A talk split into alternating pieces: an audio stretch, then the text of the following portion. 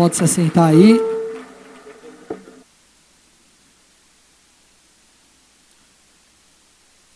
Vamos orar pela palavra agora? Se você puder ir mais uma vez fechar os seus olhos, curvar sua cabeça. Espírito Santo, nós entramos aqui mais uma vez diante de tua presença pedindo, fala conosco. Existe uma mensagem aqui preparada, mas eu não quero ficar preso a isso. Quero que o teu espírito aqui possa fluir com liberdade, me usando e fazendo com que essa palavra ecoe ao coração de cada um, no coração de cada um aqui, produzindo mudanças. Nós liberamos o teu fogo nesse lugar. Ah, Senhor Jesus, consumindo tudo aquilo que não vem de ti. Nós declaramos que os anjos do Senhor têm liberdade nesse lugar, cooperando com essa palavra. Nós paralisamos todo agir de Satanás. Eu te peço, vem com o teu favor sobre nós, com a tua unção sobre mim, para que essa mensagem seja passada segundo aquilo que está no teu coração. Então, usa-me em nome de Jesus. Amém. E amém. Dê uma salva de palmas ao nosso Deus, vai, porque Ele é digno. Vocês estão felizes ou não? Sim ou não? Olha o pessoal do seu lado e fala assim: Eu vou ficar mais feliz se você prestar atenção na palavra. Amém, gente? Então, querido, nós estamos aí na terceira ou quarta mensagem da série Sinais.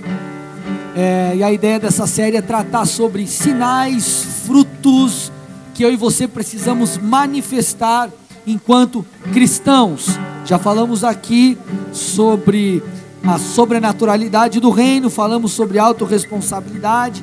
Na quinta-feira foi uma palavra bem legal, eu falei sobre paz, que a paz é algo que precisa fazer parte da vida do cristão.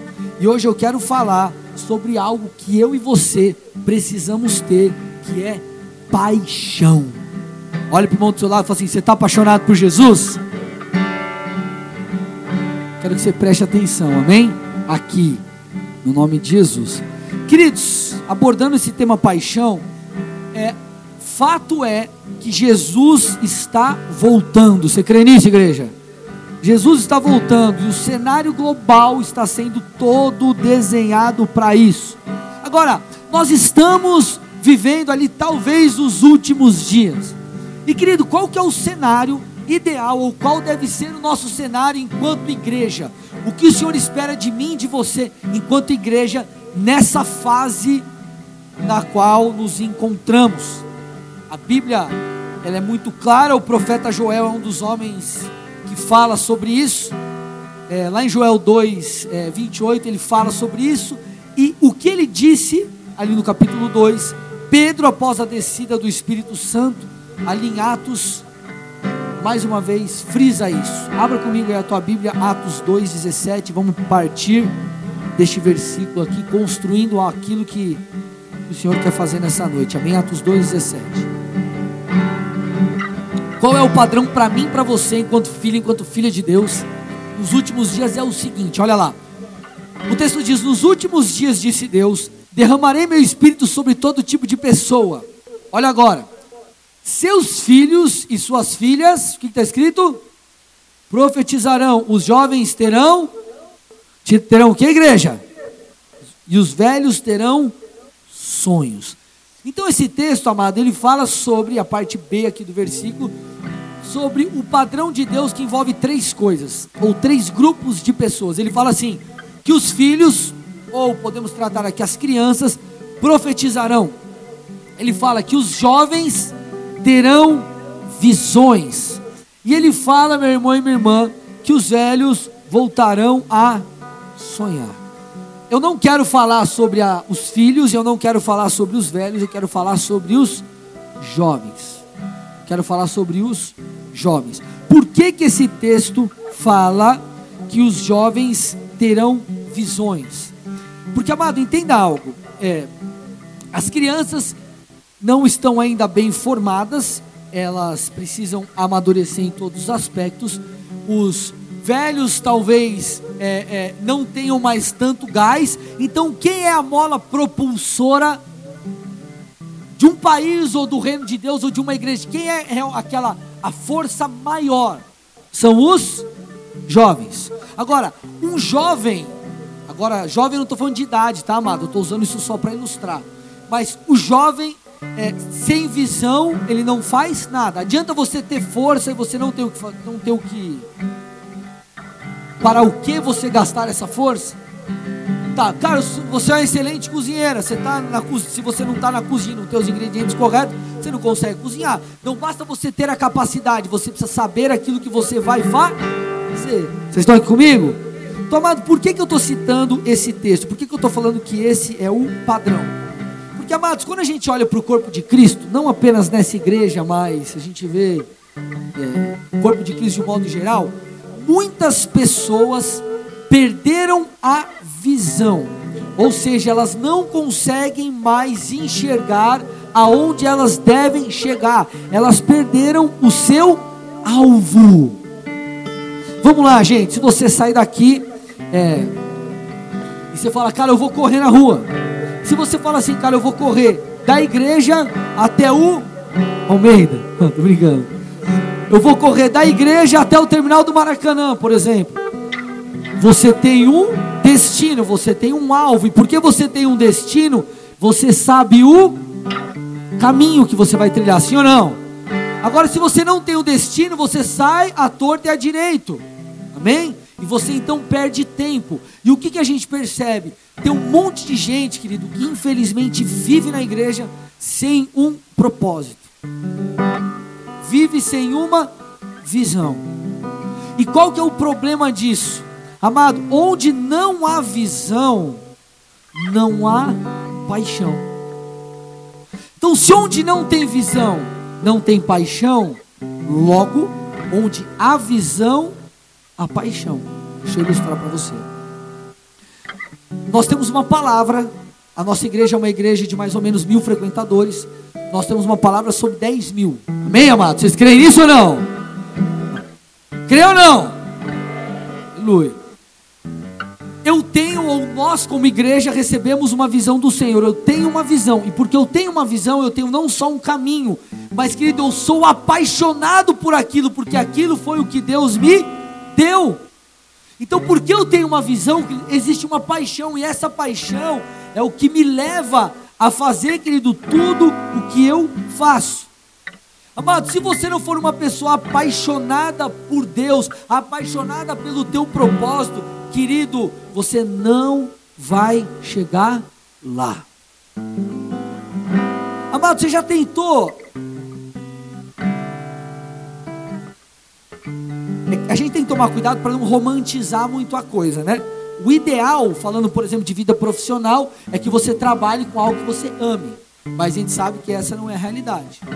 Agora, geralmente quando você trabalha em algo que você não gosta, ou algo que você odeia, algo que não te dá prazer, nem o mínimo de prazer ou de vontade, qual que é a chance de você prosperar naquele lugar, amado?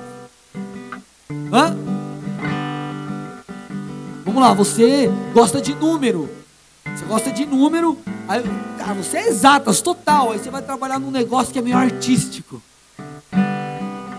Irmão, você quer morrer, não quer? Qual que é a tua. Cara, qual que é a possibilidade de você crescer naquele lugar? Muito pequena, sim ou não? Agora, se você é apaixonado, você vai fazer aquilo com prazer e a probabilidade de crescimento é muito grande. Porque se você não se vê capaz, cara, eu não sei tocar bateria, mas porque eu gosto disso, eu vou aprender a tocar bateria. E por causa disso, eu vou me capacitar e eu vou ter mais chance e mais oportunidades. Tem gente, por exemplo, que perdeu a paixão no casamento. Pô, o cara casou, era tudo legal, meu chuchu pra cá, meu chuchu pra lá. Né? E claro que a gente não pode ficar romantizando a coisa. Tua mulher acorda lá, tá com aquele hálito de menta. Só que não, né? Com a camiseta do vereador. E ainda tá com aquela mancha de que boa assim, né? Com a gola já tá meio assim. Aí teu marido acorda com aquela cueca sem elástico. Você não vai falar, nossa amor, uh, está demais. Eu não estou romantizando a coisa, mas o que eu estou querendo te dizer, amado, Onde não há paixão, não há crescimento, não há avanço. E quando a gente traz isso para a nossa vida espiritual, Amado, isso é muito verdade. Pessoas, querido, que perdem, por exemplo, a paixão pela igreja em que congregam, sabe o que vai acontecer? Ela vai ser uma mera frequentadora de igreja. Ela vai sentar no culto, ela não vai não vai mudar a vida dela, sabe por quê? Porque você vai estar sentado sem estar com o coração aberto, então aquilo serão apenas palavras lançadas. Amado, aqui eu acredito que ninguém fez isso na época do colégio. Quando você estava tendo aquela aula de física ou de química. E aí você, né? Acho que ninguém nunca sentou assim, né? Na sala de aula. Rolando, o professor falando, você assim. Ninguém fez isso na aula, né? Aí você sentava na parede, você. Tá? Se, se você senta assim, a não ser que você seja o. Sei lá, o professor já entende a matéria, sabe tudo. Qual que é a, qual que é a, a, a probabilidade de você absorver o que está sendo falado? Nenhuma. Então tem gente, amado, que o cara vem para o culto e o cara, ele, cara, ele não está engajado na igreja que ele congrega. Cara, não tem paixão, não tem aquela alegria. Isso faz o quê? Com que a pessoa não absorva. Amado, talvez você está à frente de um ministério, ou você é um diácono, um presbítero, um líder. Querido, se te falta paixão, te falta gás para fazer acontecer. Amado, talvez vocês já devem ter me visto em algum momento durante o culto com a cara meio azeda. Quem é, caminha comigo mais perto já me viu nervoso, já me viu em dias não muito bons, mas nunca me viram desanimado. Por quê? Porque eu tenho uma visão e eu tenho paixão. Então, por isso, querido, que a gente não para. Então, se você é líder de ministério e a coisa não está caminhando, talvez te falta habilidade em alguma questão, mas talvez te falte paixão, porque se não tem paixão, não tem gás não tem gana, não tem vontade, não tem, não tem ânimo. Outros, querido, a coisa é mais grave. O cara perdeu a paixão por Jesus. E se o cara perde a paixão por Jesus, tudo que ele faz é mera religiosidade. A leitura da Bíblia é feita de uma maneira religiosa, a oração é religiosa, a adoração é religiosa. Agora, se você é uma pessoa apaixonada por Jesus, no momento do louvor, cara, você começa, você entende que ele é uma oportunidade de conhecer mais a Ele. Você busca Ele de uma maneira, querido, que, que vai abrir portas. Você busca a Deus como quem quer encontrá-lo. Você já viu o marido quando tua mulher chega e fala para você assim: Amor, eu perdi o. Sei lá. A coisa lá de casa, perdi lá, acho, procura lá. Não achei não. Acho que não, só lá em casa acontece isso, né? Hã? Fala Deus. A pastora fala, procura direito. Você faz assim, né? Achei não. Aí eu sempre falo, cadê meu chinelo? Aí ela, tá em tal lugar, e tá mesmo, mas por que eu não achei? Porque eu não olhei. Eu não busquei com afinco de. E tem gente, amado, que sabe que não encontra Jesus? Porque não quer encontrá-lo. Porque pensa comigo, gente, vamos lá. Você é Deus e você quer falar alguma coisa comigo, tá? Você quer falar alguma coisa comigo. Você quer me fazer entender algo. Você vai falar comigo de uma maneira que eu consiga compreender ou você vai ficar zoando com a minha cara? Ah, eu vou falar em japonês, porque ele entende japonês. Vou falar em coreano. Vou falar em alemão vai falar em português para eu entender. Então tem gente que fala assim: Deus não quer se revelar, Deus não fala comigo. Talvez não é que Deus não fale com você, é que você não procurou direito. E por que talvez não procurou direito? Porque não existia aquele gás, aquela paixão. Amado, João 4,34 diz assim: o Senhor diz, Jesus dizendo: O meu alimento é fazer a vontade do meu Gente, quem fica irritado quando fica com fome? Não, sinceridade, irmão, você vai levantar a mão alto. Quem fica irritado quando fica com fome?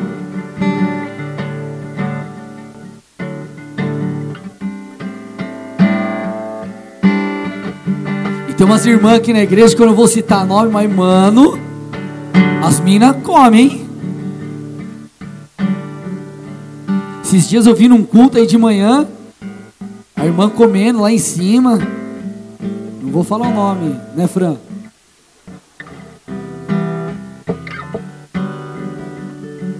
Jesus está falando assim: o meu alimento, ou seja, a minha prioridade, o que ele come é prioridade.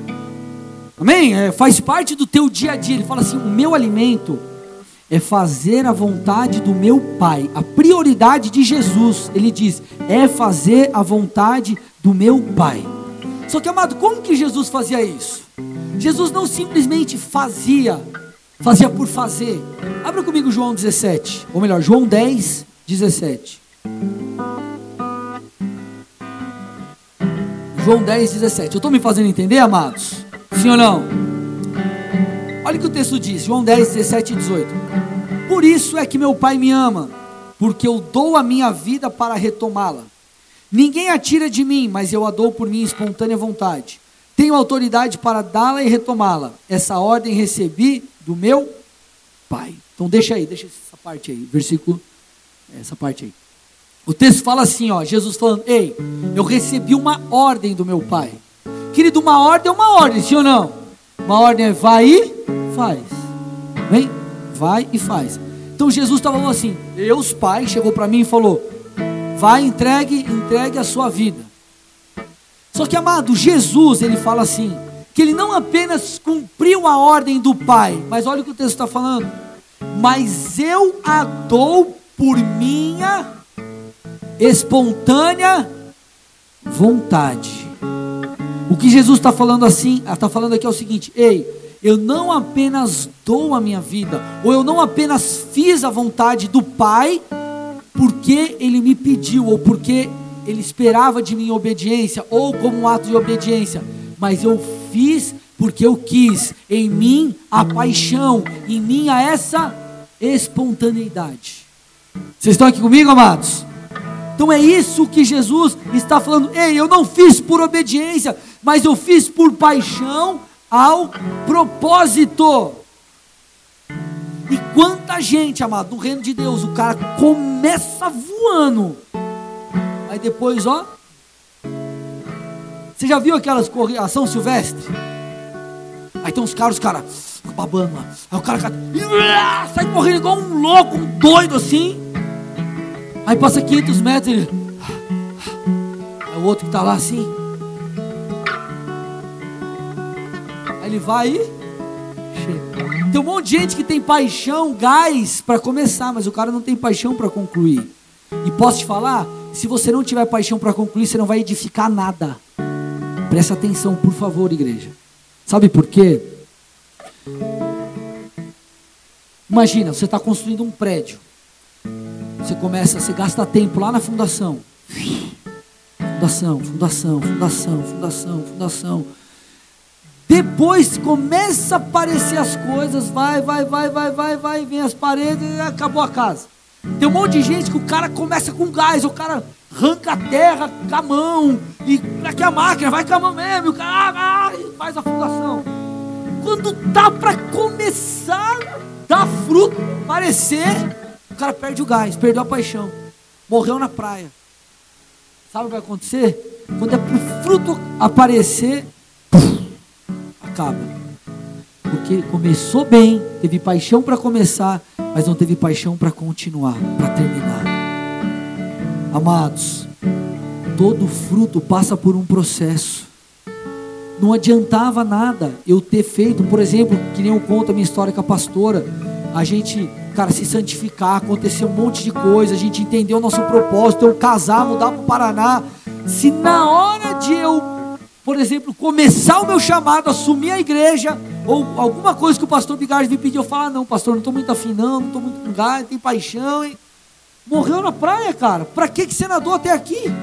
E é isso que Satanás faz. Tem um monte de gente que vai, vai, vai, começa, começa, o cara vai bem, vai bem, muda, muda, muda. Na hora, cara, que parece que vai romper, o cara pum, desiste. O cara abre mão. Ah, não, para quê?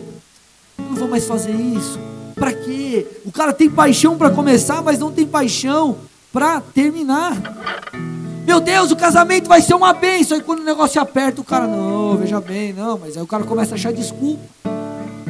Vocês estão aqui comigo, amados? Quando você percebe aqui na vida de Jesus, ele não só começou com paixão, mas ele alimentou essa paixão e foi com ela até o fim. Amado, Jesus, ele está chamando um povo apaixonado para cumprir o seu propósito. O que eu estou querendo te dizer aqui, amado, é que não basta você cumprir o seu papel, não basta você casar, você tem que fazer o casamento dar certo, tem que ter paixão, amado, não basta você simplesmente começar um ministério, ah, eu vou servir no ministério, uh, primeira escala, segunda escala, e depois que passou o efeito uh, como que você faz? Ah não, eu chego atrasado, ah não, eu faço de qualquer jeito, ah não, pregar na seta, ah, não preparo mais não, vou ler lá na hora. Não é só se santificar, é fazer isso, querido, porque você quer mais de Jesus. Porque quando você se santifica, entenda uma coisa: por que tem que ter paixão? Quando você se santifica, não é só uma atitude de obediência, mas é uma porta que se abre diante de você. Amém, amados? Abre a porta da esperança, querido. Quem lembra da porta da esperança? Não, pastor, a minha está parecendo a porta dos esperados. Os mais jovens não sabem o que é isso, aleluia. Vocês estão aqui, amados?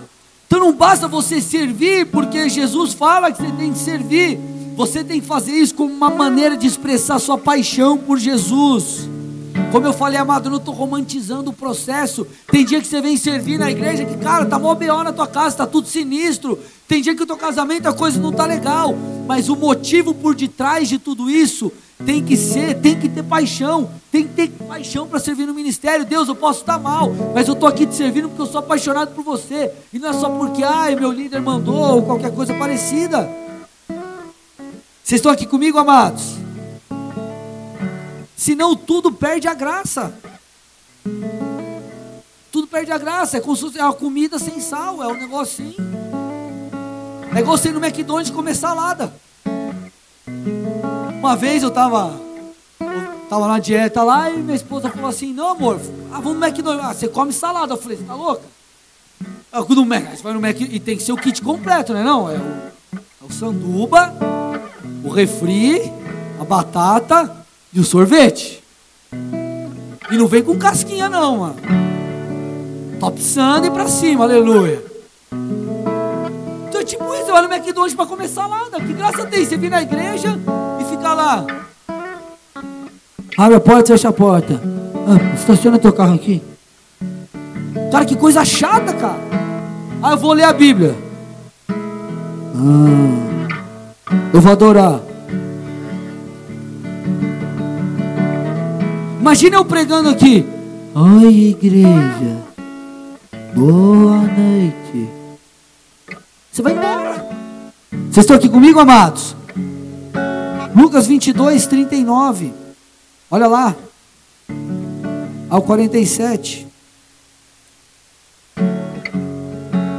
Como de costume, Jesus foi para o Monte das Oliveiras e os seus discípulos o seguiram. Chegando ao lugar, ele lhes disse: Orem para que vocês não caiam em tentação. Ele se afastou deles a uma pequena distância, ajoelhou-se e começou a orar: Pai, se queres, afasta de mim esse cálice. Contudo, não seja feita a minha vontade, mas a tua. Apareceu-lhe então um anjo do céu que o fortalecia. Estando angustiado, ele orou ainda mais intensamente, o seu suor era como gotas de sangue que caíam no chão. Quando se levantou da oração e voltou aos discípulos, encontrou-os dormindo, dominados pela tristeza. Por que estão dormindo? perguntou-lhes. Levantem-se e orem, para que vocês não caiam em tentação. Enquanto ele ainda falava, apareceu uma multidão conduzida por Judas, um dos doze. Este se aproximou de Jesus para saudá-lo com um beijo. E aí? Amado, o que esse texto nos mostra? Jesus, ele sabia que precisava morrer na cruz, por isso que ele estava angustiado naquele momento. Ele sabia, ele estava prestes a ser preso. Ele estava angustiado. Imagina, amado, você sabe que vão te prender você sabe que vão te matar. Imagina a angústia de Jesus. Jesus sabia, a visão dele era clara. Aquele era o propósito de Jesus. A Bíblia fala: pegue a tua cruz e me segue. Isso fala também: pegue o teu propósito, aquilo que eu te pedi, e me segue. Então Jesus sabia que ele precisava morrer. Agora a grande questão é: por que Jesus viveu uma vida toda sabendo que ia morrer, mesmo assim se entregou? Mas imagina, você passar a sua vida inteira sabendo que você vai morrer. Não, ai pastor, todo mundo vai morrer, não é isso. Sabendo, cara, eu tenho que morrer pelas pessoas, eu vou sofrer. Jesus sabia. Imagina você conviver com aquilo e mesmo assim você caminhar em direção àquilo. Então Jesus ele sabia, cara, vamos dar um exemplo aqui hipotético. Eu vou eu vou me jogar lá para baixo, ele vai indo. Intencionalmente ele sabe, cara, eu vou ter que morrer. Eu vou ter que morrer, só que ele vai em direção àquilo, eu vou morrer. Sim, eu vou morrer. Vai, vai. Vai em direção, ele sabe, ele está indo. Intencionalmente ele se joga. Foi isso que Jesus fez. Jesus não foi morto, ele se entregou. Vocês estão aqui, igreja? Agora, ele não só fez isso. Por que, que ele fez isso? É a pergunta correta. Ele fez porque existia paixão pelo propósito. Jesus falava: Ei, os meus olhos não estão naquilo que eu vou sofrer. Por isso que ele falou: Pai, por mais que eu esteja sofrendo, faz em mim a tua vontade. Os meus olhos não estão no sofrimento. Os meus olhos estão nas milhares, milhões, bilhões, sei lá, de pessoas que serão salvos por causa da minha atitude. Amado, eu e você só estamos aqui na condição que estamos, podendo nos relacionar com Deus porque Jesus morreu. Então Jesus intencionalmente foi e ele o fez porque existia paixão, senão como que ele iria, amados? Vocês estão aqui, queridos? Jesus renunciou à sua vida porque ele tinha paixão pelo propósito. Eu te pergunto nessa noite: em que nível está a paixão, a tua paixão pelo que Deus pediu para você fazer, ou pelo teu propósito, tua paixão por aquilo que Deus te deu, pelo talento que Deus te deu? Amado, por que, que nós arriscamos uma mudança? Mudamos em 30 dias, uma mudança Cara, foi muito dinheiro. Por que, que a gente se arriscou? Porque, amado, o Senhor falou, vai, e nós estamos engajados nesse propósito. Vocês abraçaram, a gente mudou. Se não tiver paixão, teu casamento não vai dar certo. Se não tiver paixão, teu negócio não vai dar certo. Se não tiver paixão, teu ministério não vai dar certo. Porque isso é algo que as pessoas veem em você. As pessoas precisam ver Jesus enquanto você prega. E eu não estou falando, amado, de algo que é uma, uma ah, eu vou, vou fazer um teatro aqui. E não sei o que, aí você. E você? E você? Não é isso, um teatro. Eu estou falando de carinho, de você. Cada um tem o teu jeito, mas você transmitir algo. Você precisa transmitir. O que eu estou transmitindo aqui é o que eu vivo, amado. Eu não estou pregando uma filosofia aqui. Então talvez, meu irmão, você entrou aqui nessa noite, você perdeu a visão. Você perdeu a paixão do teu chamado, teu casamento não faz mais sentido, você não tem ânimo mais para fazer aquilo que você sabe que você tem que fazer. É claro, amado, que alguns momentos a gente passa por fase, umas, algumas fases de transição, fases de transições, transições. Então o que acontece, amado? Vou te dar um exemplo. Talvez você está meio perdido ministerialmente, porque talvez Deus está mudando você de fase. Eu fiquei dois anos e meio na sede, na zeladoria, servindo na zeladoria, amava servir no ministério. Daqui a pouco começou a dar um piripaque na minha cabeça. Eu não sentia mais aquela vontade, não era mais a mesma coisa. Eu lutei com aquilo durante muito tempo, muito tempo. E aí o que aconteceu, amado? Chegou uma hora que eu entendi, Deus estava me levando eu para um outro ministério. Agora, essa é algo, isso é algo muito particular. E eu estou falando de algo ministerial que Deus falou comigo. Agora, não, pastor, seguinte, Deus pediu para eu, eu estou numa fase de transição do meu casamento, mudar de uma esposa. Irmão, misericórdia. O pastor falou, é isso aí. Amém, amados? Ah, eu estou aqui, não, agora eu vou mudar de ministério, agora eu vou ser o levita, porque Deus, Deus falou algo para mim, eu tenho que ficar naquilo. Só estou te dizendo que talvez seja algo muito particular que você esteja passando em alguma área. Amém, amado? Está fazendo sentido aí ou não?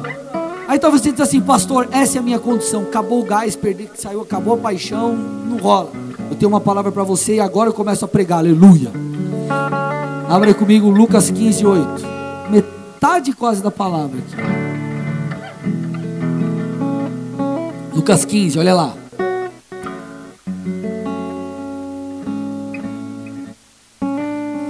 Olha lá, diz assim o texto: Ou qual é a mulher que, possuindo dez dracmas e perdendo uma delas, não acende uma candeia e varre a casa e procura atentamente até encontrá-la? E quando a encontra, reúne as suas amigas e vizinhas e diz: Alegrem-se, pois encontrei a minha moeda perdida. Esse texto está falando, querido, de uma mulher que perdeu a dracma ou perdeu a sua moeda. E o que, que ela fez, amado? Ela acendeu uma candeia e ela varreu a casa para que ela pudesse encontrar. A nossa dracma aqui hoje, ou a nossa moeda perdida, é a paixão, amém? Então, o que, que a gente precisa entender nessa noite? Sobre a importância de colocarmos luz nessa sala, onde a, onde a paixão se perdeu, e varrermos esse ambiente. Amém, queridos? Porque hoje é dia de encontrar aquilo que se perdeu. Olha para a pessoa do seu lado e fala: Hoje é o dia que você vai encontrar a dracma perdida. Então o texto está falando assim: primeiro, coloque luz. O que é a luz? A luz está vindo através dessa mensagem. Porque Deus está te mostrando, talvez, o que o Espírito Santo está mostrando aí para você, é algo que você perdeu, paixão que você perdeu em alguma área que eu nem citei aqui. Então, essa mensagem, o Espírito Santo está agindo trazendo luz. Agora, o que falta depois de acendermos a luz é fazer o que? É varrer. Amados, varrer, amém? É varrer. E por que que você varre a casa? Porque minha mulher manda. Fora isso, qual é o objetivo de varrer a casa? Tirará sujeira. Hoje é dia de você tirar toda a sujeira necessária, meu irmão, para que você encontre essa dracma. Aí talvez você me diga assim, pastor, mas o que tem a ver sujeira, varrer com paixão? Amado, tem tudo. Porque entenda algo, a gente está falando aqui de uma paixão pelo propósito, por algo que Deus me deu, meu casamento, meu negócio, meu ministério, minha chamada. Paixão é algo que nós recebemos de Deus. Agora, sujeira representa o pecado, amém, amados? E o pecado, ele nos impede de receber coisas de Deus. Logo, nos impede de receber essa paixão que vem de Deus. Por isso que lá em Isaías 59, 2, vocês estão acompanhando, amados? Estão me fazendo entender? Por isso que Isaías 59, 2 diz assim: Foram suas maldades, ou o seu pecado, os seus pecados, que os separaram de Deus. Por causa de seus pecados, ele se afastou. Então o texto está falando assim: o que nos afasta de Deus é o pecado. O pecado não é Deus que não nos ama, Deus nos ama independente daquilo que nós fizermos. Você pode escolher ele ou não, você pode frequentar uma igreja ou não, você pode xingar Jesus ou não, ele te ama. O que o texto está falando é assim: que o pecado, quando nós pecamos, nós colocamos uma barreira.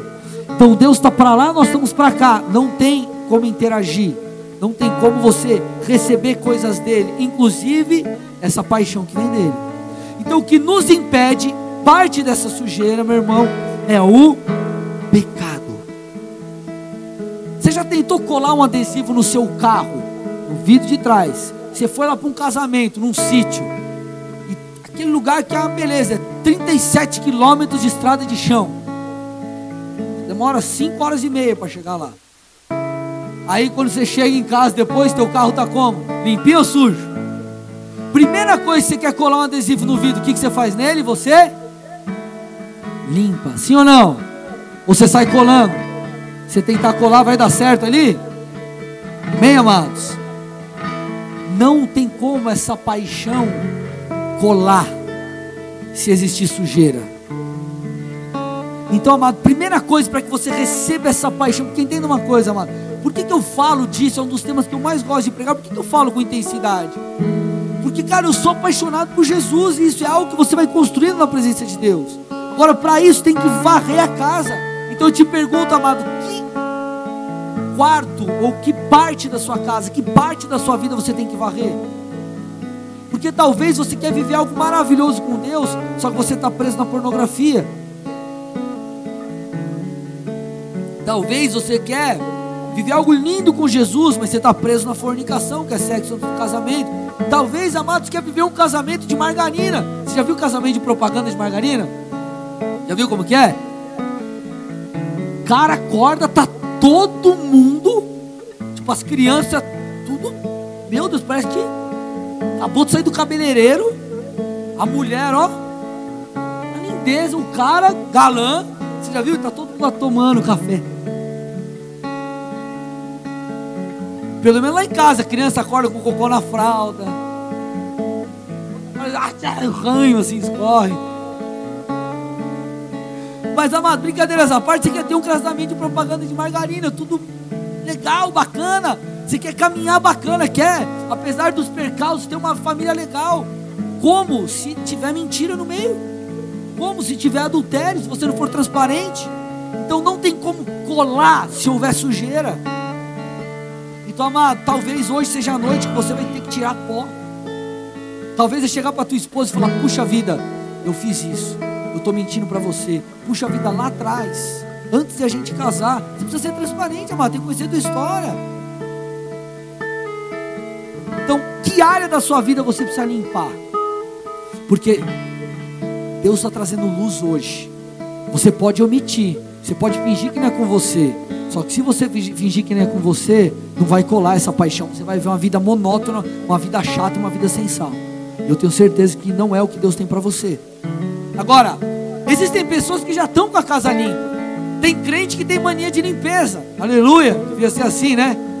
O cara pede perdão até por aquilo que ele não cometeu. Jesus me perdoa. Eu não xinguei ninguém, mas eu quero me perdoa, porque e se eu lá dentro do meu coração, em algum momento da história da minha vida eu quis xingar, já me perdoa, Deus.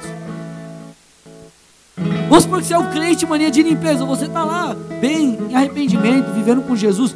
Você já está com a tua casa limpa. Talvez você esteja com a tua casa limpa, mas você ainda não colou ou descolou esse adesivo da paixão. E isso precisa voltar para o teu coração. Amado, como é triste ver pessoas que o cara chega na igreja, se converte, você vê o crescimento, você vê a casa do cara vai sendo limpa, ele vai sendo transformado, tudo legal. Aí a pessoa começa a crescer e se envolve numa célula, serve no ministério, aí vira líder líder de célula, líder de ministério, diácono, presbítero. Aí o cara que era tipo a promessa, cara é o Neymar com 16 anos. Quando chega na hora de jogar no profissional, o cara ó, apaga, desligou, desligou o fogo, apagou, morreu, murchou. Você acha que é isso que Deus tem para você, amado?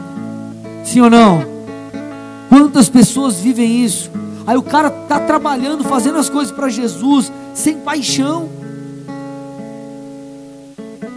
Outros, querido, talvez a pessoa casa, tem filho, começa a prosperar no trabalho, isso é uma bênção, é demais. Muitas vezes aquilo é promessa de Deus, está se, tá se cumprindo. Mas sabe o que acontece? Isso rouba Deus da pessoa, ou rouba a paixão por Jesus. E a pessoa acaba se tornando como Marta. Olha o que o texto diz, estou no final da mensagem, Lucas 10, 38 a 42. Diz assim o texto. Caminhando Jesus e os seus discípulos chegaram a um povoado onde certa mulher chamada Marta o recebeu em sua casa. Maria, sua irmã, ficou sentada aos pés do Senhor, ouvindo-lhe a palavra. Marta, porém, estava ocupada com muito serviço. E aproximando-se dele, perguntou: Senhor, não te importas que minha irmã tenha me deixado sozinha com o serviço? Disse-lhe que me ajude. Respondeu o Senhor: Marta, Marta, você está preocupada e inquieta com muitas coisas, todavia apenas uma é necessária. Maria escolheu a boa parte, e esta não lhe será tirada. Marta fazia, Maria estava com Jesus. E tem muita gente que o cara faz mas ele não tem essa paixão. Tem muita gente, querido, que faz com, muita, muitas vezes os afazeres se tornam ladras, se tornam ladrão da intimidade com Deus. Não, pastor, estou trabalhando muito. Não, pastor, é, é, agora, agora eu casei, você sabe como é, né, pastor? Não, não, agora, agora nasceu meu filho. Não, pastor, agora eu estou grávida. Não, pastor, agora eu estou doente. Não, pastor, agora eu comprei a casa na praia. Tem que aproveitar, né, pastor? E aí nós nos esquecemos da aliança que nós temos com Deus. Todo mundo passa por fases. Teu filho nasceu, não estou falando que você tem que ter amanhã na igreja, sair do hospital, tem com soro. É isso, irmão.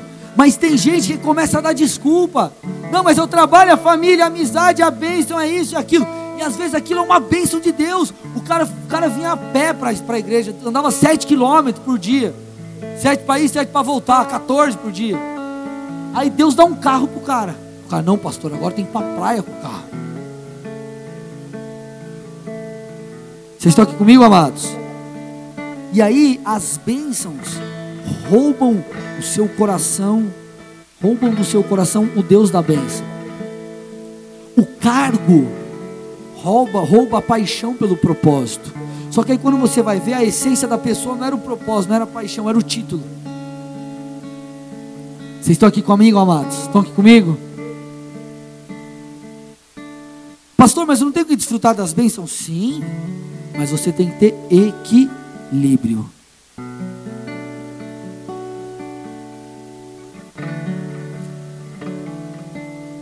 Mateus 22, 1 a 9 diz assim: Jesus lhes falou novamente por parábolas, dizendo: O reino dos céus é como um rei que preparou, estou terminando a mensagem, tá? Um rei que preparou um banquete de casamento para seu filho. Enviou seus servos aos que tinham sido convidados para o banquete, dizendo-lhes que viessem, mas eles não quiseram vir. De novo enviou outros servos e disse: Digam aos que foram convidados que preparei meu banquete. Meus bois e meus novilhos gordos foram abatidos e tudo está preparado. Venham para o banquete de casamento. Mas eles não lhes deram atenção e saíram, um para o seu campo, outro para os seus negócios. Os restantes, agarrando os servos, maltrataram-nos e os mataram. O rei ficou irado e, enviando seu exército, destruiu aqueles assassinos e queimou a cidade deles. Então disse aos seus servos: O banquete de casamento está pronto, mas os meus convidados não eram dignos. Vão às esquinas e convidem para o banquete todos os que vocês encontrarem. Esse texto está falando o seguinte: eu e você, nós fomos convidados para as bodas, nós fomos convidados para o casamento. Jesus é o noivo, nós somos a noiva. O que esse texto está nos ensinando, trazendo para a ótica aqui do que a gente está falando. Ei, que não é o fazer, é a paixão, é o estar com o Senhor. Só que as pessoas falam assim: não, ah, mas é o meu negócio, os meus bois, agora não dá, veja bem. E o principal, que é o casamento, o principal, que é estar com o noivo, o, o principal não é fazer para o noivo, é fazer com o noivo. Se perdeu, se perdeu. E aí, amado, se você não faz com o noivo, você não tem paixão. E se você não tem paixão, você vive sem propósito. E qual que é o final de tudo isso? Você vai dando, vai freando, vai freando, vai freando, vai freando, vai freando. Chega uma hora que nem mais no casamento você está, nem mais com o noivo você. Aí ele fala assim: Ei, agora ordene que aqueles que querem venham. E aí sabe o que acontece? O ministério que era tão especial que Deus deu na tua mão, você perde. O chamado que você estava tão engajado antes, você não está mais. Deus vai levantar outra pessoa. Amado, se eu perder a paixão, não mais cumprir aquilo que Deus me pediu, você acha que a obra vai parar em Colombo? Deus me tira e levanta outro. Deus me tira e levanta outro. Então o que, que eu preciso? Permanecer apaixonado por Deus e pelo propósito que Ele me deu. Então eu te peço, querido, qual é o talento que o Senhor colocou em Suas mãos? O que Deus tem colocado diante de você? Cara, será que você tem feito com gás, com paixão? Será que você tem feito com excelência? Como você tem agido como marido, como esposa, como você tem agido no teu trabalho? Ah, pastor, faz de qualquer jeito, porque eu sei que eu tenho chamado. Meu irmão, entenda uma coisa. Se você olha na palavra, Deus não chamou ninguém que não estava fazendo nada. Jesus não chamou ninguém que estava fazendo nada. Ei, Pedro, vem, estava pescando. Ele não chega e fala: oh, você não está fazendo nada aí, ó. Então vamos lá dar uma força para nós. Você precisa ser excelente naquilo que você faz. Tem que ter paixão. Tem que ter esse gás. E amado, não dá para ficar dando desculpa. Ah, eu não tenho tempo para Deus, eu não tenho tempo. Porque, querido, sempre é desculpa. Ah, não tenho tempo para ir no culto, eu não tenho para ir na cela, não tenho tempo para ler a Bíblia, não tenho tempo para orar, eu não tenho tempo. Vai ter tempo para ver Netflix? Tem. Para ficar no Instagram? Tem. Para e por rolê tem. Vocês estão aqui, amados? Eu, como pai que eu preciso instruir vocês dessas coisas. Além de não dar desculpa, eu te pergunto: será que Jesus não é digno de você renunciar algumas coisas por Ele? Será que Ele não é digno da sua entrega? Será que Ele não é digno de você abrir mão de algo? Amado, 2010 eu casei. Quando eu estava prestes a casar, eu recebi uma palavra, o Senhor falou meu coração, o pastor Sal estava liberando uma palavra e aquilo entrou como um cara, rema no meu coração. Você vai comer o melhor dessa terra. Querido, eu comecei a crescer no banco, comecei a crescer no meu trabalho, até que um dia eu recebi a ligação do meu pastor e falou: Cara, eu quero que você assuma uma igreja, amado. No outro dia, um, dois dias depois, eu estava falando com o meu chefe para eu sair. Eu abri mão da minha carreira pelo meu chamado. E posso te falar, eu tenho vivido os melhores dias da minha vida. Deus tem feito muito mais do que Ele faria se eu estivesse no banco. Então será que Jesus não é digno da sua entrega? Será que Jesus não é digno de você falar assim, cara, se eu não consigo lidar com com pornografia, eu não vou, cara, eu vou ter o celular da minhoquinha, aquele lá que nem vídeo tem. Eu não vou ter computador. Eu, será que Jesus não é digno de você pedir perdão para alguém se você, cara, tem algum problema com alguém? Será que Jesus não é digno de você, entre aspas, se humilhar para pedir perdão? Será que Jesus não é digno de você ser excelente, de você dar o seu melhor? Será que Jesus não é digno de você cumprir as coisas? Cara, você vem na escala, chegar no horário, no teu trabalho, chegar no horário, honrar o teu chefe. Cara, o reino de Deus é um reino de entrega. Olha o que diz João 6,53. Jesus lhes disse: Eu digo a verdade: se vocês não comerem a carne do filho do homem e não beberem o seu sangue, não terão vida em si mesmo. Que ele não está falando de canibalismo gospel, amém, amado? Sentido figurado. Come a carne de Jesus come, bebe o sangue, vampiro de Jesus, não é isso. Figurado, ele está falando assim: teu compromisso comigo tem que ser um compromisso real. Então, querido, se você quer ser um seguidor de Jesus, seguidor de Jesus, o camarada tem que falar assim: Eu não sou perfeito, mas eu vou rumo à perfeição. Eu quero mudar. O que eu tiver errado, por favor, Jesus me mostra, eu quero mudar. É um compromisso real. Então eu te pergunto nessa noite: qual é o nível da tua paixão? Aonde a tua paixão por Jesus te leva, aonde a tua paixão, querido, pelo teu é, é, é, chamado te leva. O que você está disposto a perder? O que você está disposto a renunciar? Amado, esses dias minha esposa chegou para mim e falou assim: Amor, estava estressada. Eu falei, amor, essa, essa semana que passou, fiquei, cara, muito, o dia inteiro na igreja é, é, é, depois, cara, à noite fazendo coisas na igreja, cara, uma correria. E, e, eu falei, amor, essa semana foi corrida. E a gente equilibra, mas o que acontece? Eu tenho que estar disposto a renunciar. E ela também está em prol de um propósito. Então a minha paixão tem me levado a isso. A tua paixão tem te levado até onde? Amado, você nunca vai colher coisas extraordinárias se você não for extraordinário. Meia boca colhe coisa meia boca. Se é meia boca no seu trabalho, você vai colher coisa meia boca. E se você não for mandado embora, se for meia boca no teu casamento, teu casamento vai ser meia boca. Se for meia boca com Jesus, você vai também, ah, crente meia boca. Agora, por que, que eu estou te falando isso?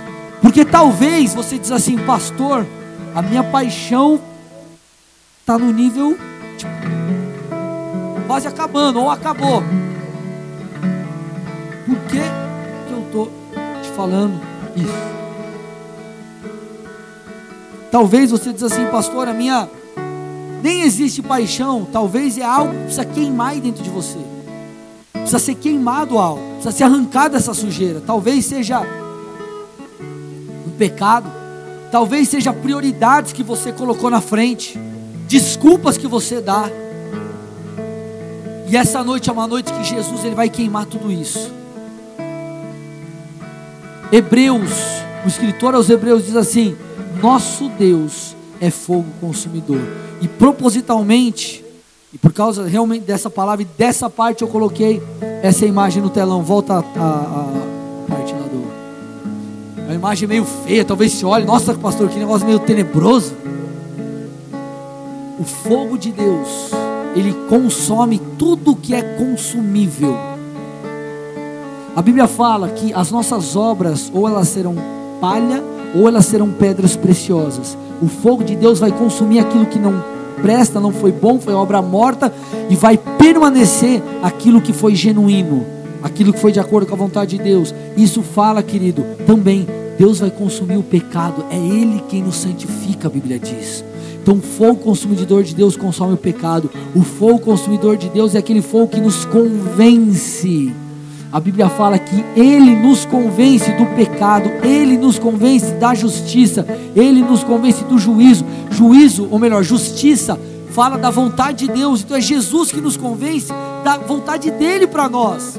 Então esse fogo consumidor, esse agir de Deus, esse convencimento, esse falar ao nosso coração, nos convence e nos mostra: Ei, as tuas prioridades estão equivocadas, você está dando desculpa. E amado, sabe qual é a grande. Sabe que eu falo muito sobre essas coisas?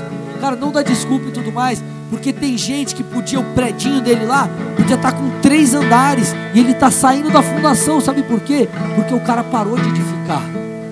O cara parou de vir ao culto, o cara parou de ler a Bíblia, o cara parou de orar, ele parou. Em algum momento ele se feriu, se machucou e parou. O casamento está de mal a pior porque ele parou de fazer o que devia. Cara, parou, deixa aí, largou. Aí vai ficando a ruína da coisa. Parou tua vida profissional, porque não tem mais paixão, cara. Você vai ficar desse jeito. Quando você não retomar, não vai acontecer.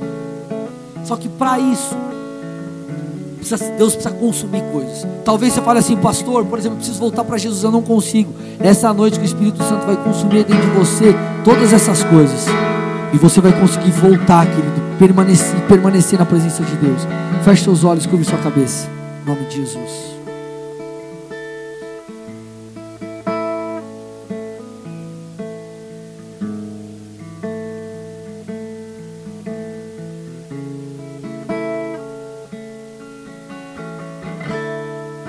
Quero falar em primeiro lugar com você que está visitando essa igreja pela primeira vez. É, o que você precisa saber, meu irmão e minha irmã, é que Deus, é, Ele te trouxe aqui. Eu te falo com toda certeza e, na verdade, com uma certeza absoluta que você não está aqui à toa. Você pode ter vindo a convite de alguém, você pode ter entrado aqui por alguma circunstância, mas o que eu te falo, meu irmão, é que o Senhor te trouxe aqui. Se Ele te trouxe aqui, porque Ele quer que você o conheça. Você não entraria numa igreja se você não tivesse pelo menos a mínima curiosidade de conhecer Deus. E você precisa entender, querido, compreender que muito mais do que a tua vontade de conhecê-lo, Ele quer te conhecer, porque Ele deu a vida por você. E nessa noite Ele quer se revelar a você. Assim como você chega, por exemplo, num teatro, e aquela quando a cortina se abre, tudo começa a surgir. Algo novo aparece diante de você. É assim na vida com Deus. Se você nessa noite diz assim, pastor, eu quero conhecer esse Jesus. Eu reconheço, sou pecador, sou falho, mas eu preciso desse Jesus, eu quero entregar minha vida a Ele. Se você é essa pessoa, Amado, eu não vou te chamar para vir à frente, não vou pedir para você ficar de pé, fica bem tranquilo. Só quero que você faça uma coisa, ou melhor, duas. Primeiro, que você levante uma de suas mãos aí no seu lugar. Levante uma de suas mãos, meu irmão. Todos de olhos fechados, cabeça baixa. Se você quer entregar a tua vida a Jesus, levante uma de suas mãos. E além disso, meu irmão, e ainda que você não tenha levantado uma de suas mãos, mas deseja entregar a tua vida a Jesus, repete uma oração comigo aí no teu lugar, baixinho mesmo. Mas coloca fé nessa oração e diga assim: Senhor Jesus, Senhor nessa Jesus, noite eu me arrependo. Nessa noite eu me arrependo. Eu te peço perdão. Eu te peço perdão por todos os meus pecados. Por todos os meus pecados. Escreve hoje. Escreve hoje. Meu nome. Meu nome. No livro da vida. No livro da vida. Faça nova todas as coisas. Faça nova todas as coisas. Eu te peço, Jesus. Eu te peço, Jesus. Restaura. Restaura. A paixão. A paixão. Em todas as áreas da minha vida. Em todas as áreas da minha vida. Eu te vida. peço também, meu Deus. Eu te peço também, meu que Deus. Que eu possa te conhecer. Que eu possa te conhecer. Em nome de Jesus. Em nome de Jesus. Pai, me entrego essas vidas a ti. Que eles possam ser restaurados na paixão em todas as áreas que eles precisam dessa restauração. Eu quero abençoar, Pai, a família, eu quero abençoar os negócios, eu quero abençoar as finanças, eu quero abençoar a vida espiritual também e te pedir que a partir de hoje eles possam prosseguir nesse caminho, Pai, de conhecimento do Senhor. Eu te peço isso em nome de Jesus. Amém e amém. Dê uma salva de palmas ao nosso Deus. Meu irmão, minha irmã, você fez essa oração, quero te dar os parabéns e dizer que algo novo, um mundo novo surgiu diante de você. Eu entreguei minha vida em novembro de 2003, nunca mais fui o mesmo. Só que para isso é aquilo que eu falei.